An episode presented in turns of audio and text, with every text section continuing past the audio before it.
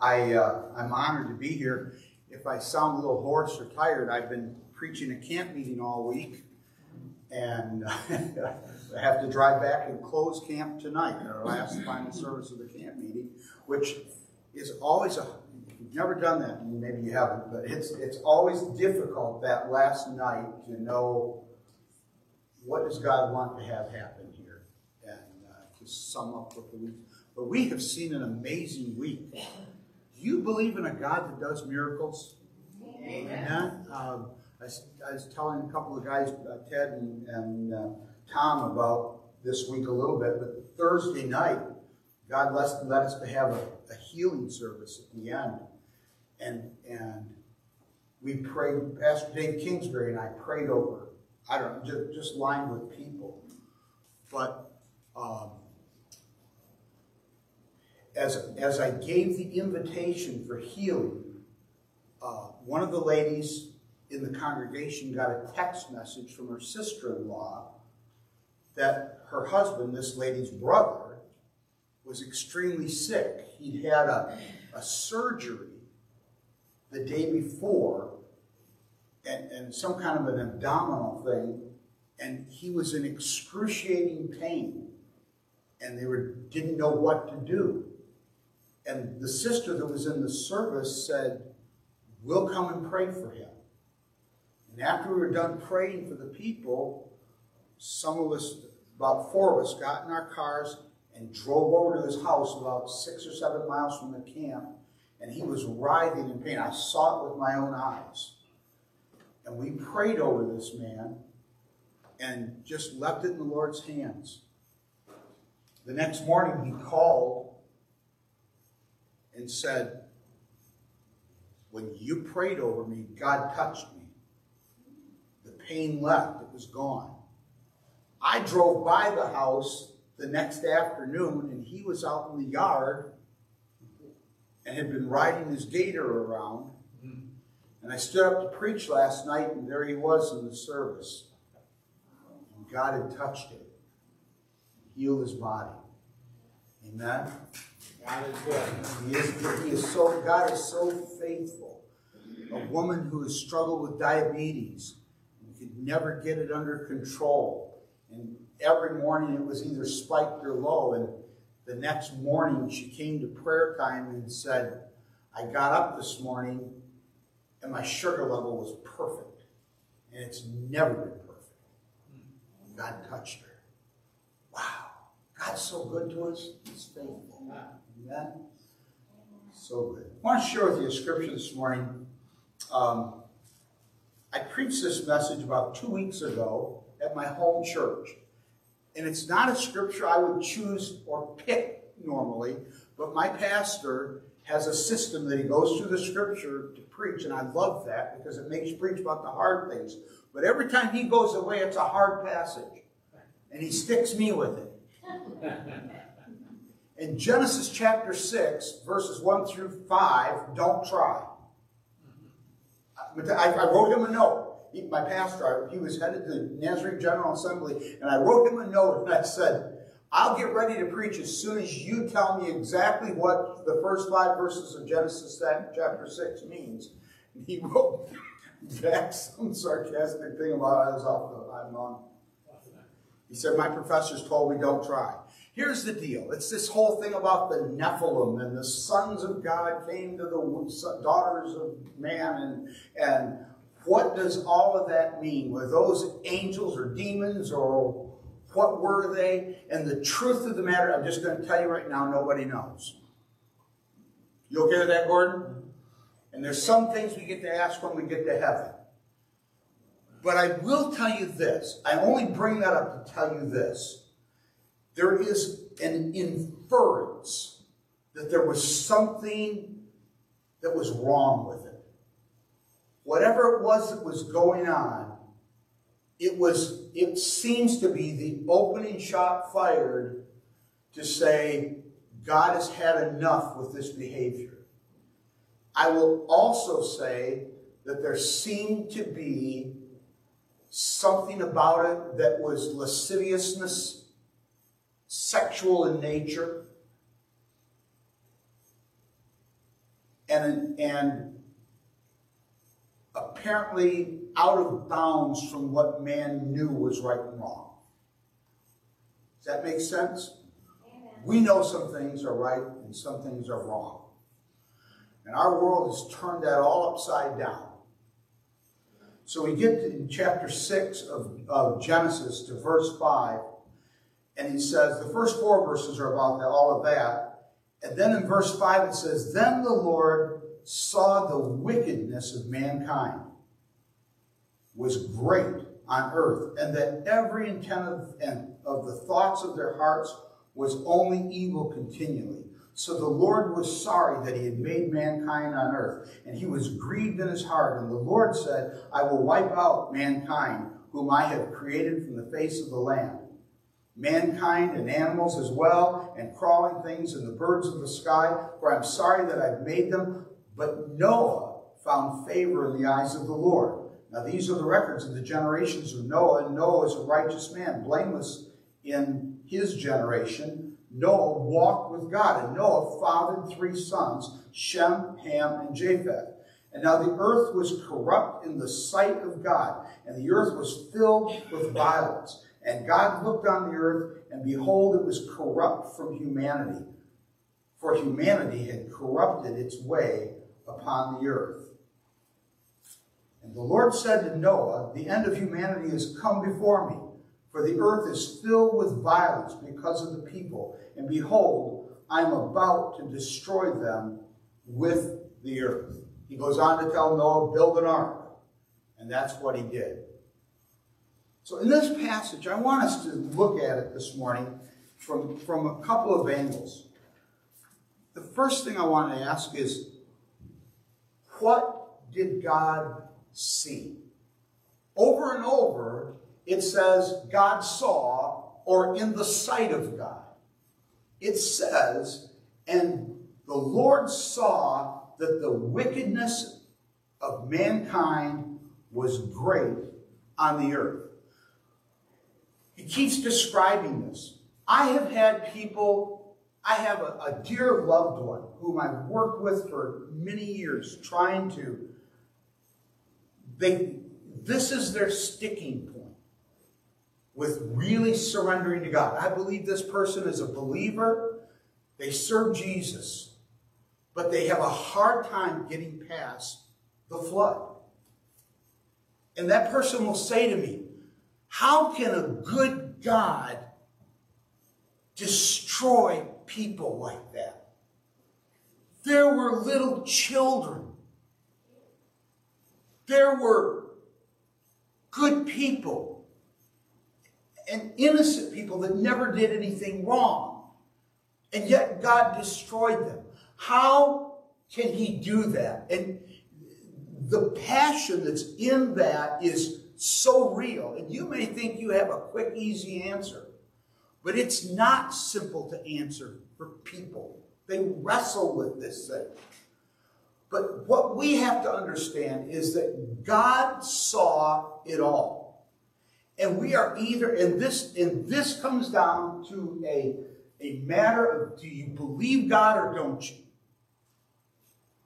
Because God is either God or he's not. And he is the one who spoke it into existence. I remember, I remember my dad would sometimes say he wasn't serious. He was, but he'd get upset with us and he'd say, I brought you into this world and I can take you out. Now, he wasn't really going to kill me. but there was, what was he saying? He was saying, I have an innate authority, and I have the right because I am the author. I can, if I write a book and I want to change the content, I can go back and re-edit it and change it. I can change anything I want in it. If I own it, I'm the author. And God is the author of life. And God spoke it into existence. Now you need to understand this is not just, just a, a random act of violence that God commits. God saw the extent of sin. We can't understand this because we just We live in an age of grace, but sin was pervasive. It was everywhere. He says, God, the Lord saw that the wickedness of man was great, and every intent of the thoughts of their heart was only, listen to these words, only evil continually. So God saw the extent of the sin. God saw the intensity of the sin. God saw the arrogance of the sin. God saw the intent of the sin. And it was pervasive. Now listen, you can say, how can a good God destroy the humanity? But God is also a righteous God and a just God. And God, if God is just, he is good. But you cannot be good if you're not just. God, if God says this is how it is, and we violate it, and you let him off, where's justice? We think of God as our Savior. But the Bible tells us that God is also our judge. Amen? I, I uh, there's a story that was told in the Old West years ago about a young boy who somehow got caught. He'd been playing under a stagecoach and not realizing that he was he got attached somehow to it and the stagecoach took off and was dragging this little boy. And a young man saw it and he ran after it and stopped the coach and released this young boy. And he saved his life years later the young man became a judge and a lawyer. But the young boy went on to become a criminal. And in due time, the young boy is brought before the judge. And when he comes into the courtroom, he recognizes the man and he knows that's the man that saved my life. And he said, he, he, he began to draw the judge's attention to that. And he said, I remember when I was a child and you saved my life. And he's smiling and he's thinking, I'm going to have his favor. I'm going to get off. I'm going to get off the hook. And this judge looked at the boy and he said, that day many years ago, I was your savior. But today, I'm your judge. And God is both. And God had every, I'm not here, I don't need to defend God. He doesn't need me to defend him. But in his defense, God saw everything. He saw that every intent and thought of the heart was only continually. I mean, it can't get more clear than this. It was, it wasn't just a passing thought. It was perpetual evil. It was conniving and manipulating and defying the very God of the universe. There's a defiance of it. There is self, there was this indulgence of self. There was perversion. And God had had enough.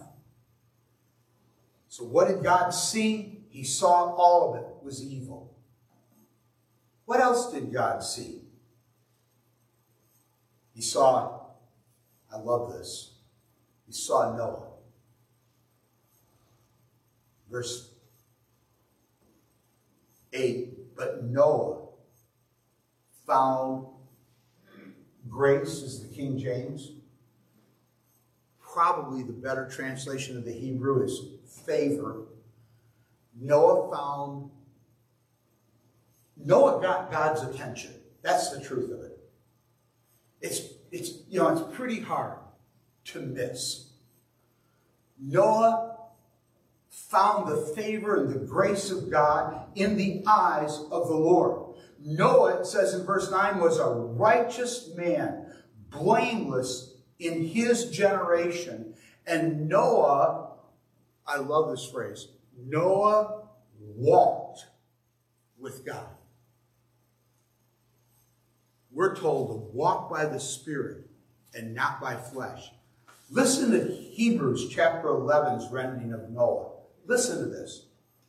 And with verse 6, Hebrews 11, 6, and without faith, it is impossible. That is amazing. Without faith, it is impossible to please God. For the one who comes to God must believe that he exists and that he proves to be the one who rewards those who seek him. Now listen, if he's the one who rewards those who seek him, he also judges those who do not seek him. That's just the diametric opposite. That's verse 6. Verse 7. By faith, Noah, being warned by God about things not yet seen in reverence, prepared an ark for the salvation of his household, by which he condemned the world and became an heir of the righteousness which is according to faith. What about Noah caught the sight of God? What about Noah made the difference? Because it's the same thing that gets God's attention today. It is a life of faith. I don't expect you to remember it, so let yourself off the hook. But some years ago, I preached a whole message to this church about faith. And faith is the absolute confidence, certainty that God is. And his kingdom is real. His unseen supernatural kingdom is not just a reality, it is the source of everything that we can conceive in the material world. God spoke it in existence, and everything that is and we are is a shadow and a copy of the reality of what's in the eternal heavens. And it's ours. Faith, faith is, that, by the way, we, we become living members of the kingdom of God when we're born again. When we are born again, we become alive in the kingdom, and faith is you and I reaching in to the through the veil of flesh into the unseen resources of the kingdom of God and bringing them to bear on our world. That's what Noah did. Noah was a man of faith. Now this blows my mind. This whole list of people, they're going. The, the Hebrew writer goes through this whole list in Hebrews 11. All these people, Noah and Abraham and David and, and, and, this whole list of these great people and people who did great things and people who suffered great things. And in the end, these were people that never saw the reality of their faith fulfilled. Watch this. The fulfillment was the internal living presence of God bringing victory in their lives. They lived faithful to God, but they never they did what didn't they get that we got? Jesus. Jesus Christ fulfills faith. His filling of the Holy Spirit gives us the, the ability, not in the flesh, but in the Spirit, by the Spirit, to live in faithfulness to the covenant that God has made with us. But here's what I think Hebrew 11 is trying to say. If these guys stayed faithful to God, if these guys stood their ground, if these guys were so convinced of the truth and reality of God that they never compromised, What's our problem? We, we have been given everything we need, Paul says. This is fascinating. It says that by faith, Noah saved his family and he condemned the world and became heir of the righteousness which is according to faith. I hear people tell how Noah preached and preached and people mocked him. And then when the, when the door was closed and the rain came, they're pounding on the ark, begging to get in. There's no, there's no hint of that in scripture. That they were pounding on anything. In fact, Matthew 24 says that as it was in the days of Noah, so will it be with the coming of the Son of Man. But what was it? What does it tell us it was like in the days of Noah? This is fascinating. You think you're going to get a list of all these horrible things, perversion, sexual sin, hatred. Oh, it says, what were they doing? Being married and given in marriage, working the fields. Doesn't even say anything that's sinful or condemned. Here's what I'm telling you. As it was in the days of Noah, they just ignored God. They went on doing their sinful stuff. This world's evil. We know that. But apparently, the thing that God was truly condemning was not just the evil, but this matter of disregarding the authority of God for their lives. And we live in a world that He doesn't even get consideration anymore. I'm not talking about little things like no football games on Wednesday night because we have prayer meeting or respecting the church's schedule. I'm just saying, in general, there's no sense of God coming to bear on anything. But here's what it says Noah lived so righteously before the people that they felt condemned for their sin. They understood when they got in the presence of righteousness how evil they were. Does that make sense? Noah wasn't screaming, you horrible people. He just lived a godly life. First Peter, I think it's chapter 2, says that Noah was a preacher of righteousness. That's what it calls him. He was a herald, one who spoke out, one who declared righteousness to the people. He didn't condemn them. He didn't scream, you're all going to hell. He just preached that God is good and he you are and righteousness is what God wants from us. And it listen, if we give the positive message of the gospel of Jesus Christ, they'll figure out that they're they're in contract, they're in contradiction to it. This is a call to be like Noah in our world. It has I know, I know. Of you can remember having the preacher hang us over hell by a thread, and the fires of hell are leaping up to get us, and we're gonna we're gonna be. I remember this camp meeting I'm preaching at. I can remember it's right along US 127, and the cars zip by, and every, it seemed like every year some evangelist would get up there and say, "One of you tonight." Can pull out on that highway and be struck by a vehicle and ushered into eternity. Are you going to, well, why don't we just scare everybody?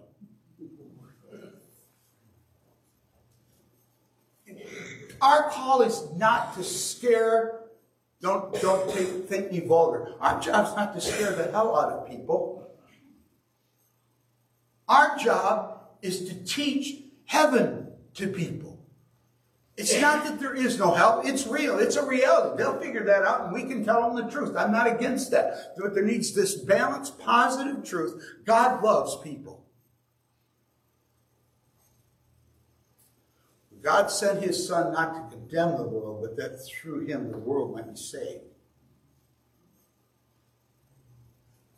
God saw the wickedness of the world, but God saw the righteousness of Noah. One more question. What did, what did God feel? I think this is important. Listen to this. And, oh, I'm, I'm still back in, no wonder it's not reading right. I was still back in Hebrews. Back in Genesis chapter 6. Verse 6. So the Lord was sorry that he made mankind on the earth. He, God, was grieved in his heart. Verse 7 at the end says, For I am sorry that I have made them. I, I don't get any sense of delight in God here. You know, I've met people that seem to, to take delight in the fact that lost people are going to be condemned. It's like they treated me bad as a believer and they're going to get theirs. God will judge them. That's, that's not a godly spirit. God Himself was grieved. Do I understand fully how that plays out? No, I don't. But I can tell you right now that God loves us as His children, even those that don't love Him, He cares for. For God so loved the world that He gave His only begotten Son. For He was not willing that any should perish, but everyone should come to repentance. God's heart is tender toward the lost. And our hearts need to be tender. If we are thinking that we need to, you know, it's, it's like somehow we think if somebody has done us wrong, we have this attitude, well, God will judge them. And the very tone of what we're saying is, I already have, so I'll let God do it too. Um, we can't live that way. God's called us to have a tender heart. This last week, I, I'm not going to do it for you today, but God put a message on my heart for this camp. And I preached, a, it was just a simple message on forgiveness based out of Matthew 18. And the truth is, if we don't have forgiveness in our hearts, if people have offended us, we can say, I forgive them, but if you're taking delight in God's judgment on them, you really haven't forgiven. I think how we view relationships with the wounded places in our lives is an indication of if we have the heart of God or not. Does that make sense? It does to me. I don't know where they go. Oh, there they are. Because Jesus is both the Savior and the Judge. I found this, this quote the other day from Justice Antonin Scalia. He passed away a few years back, but he was a justice on the U.S. Supreme Court. He was speaking at a commencement ceremony, and he said this God assumed from the beginning that the wise of the world would view Christians as fools. And he's not been disappointed. If I brought any message today, it's this. Have the courage to have your wisdom be regarded as stupidity. Be fools for Christ and have the courage to suffer the contempt of the sophisticated world. Wow. Don't assume that we're going to be treated fairly. And don't assume that it is ours to judge. But when someone mistreats you, find that as the moment that you have to love all the more and be grieved at the pain in their lives. God saw the wickedness of Noah's day and he sees it today, and he is faithful.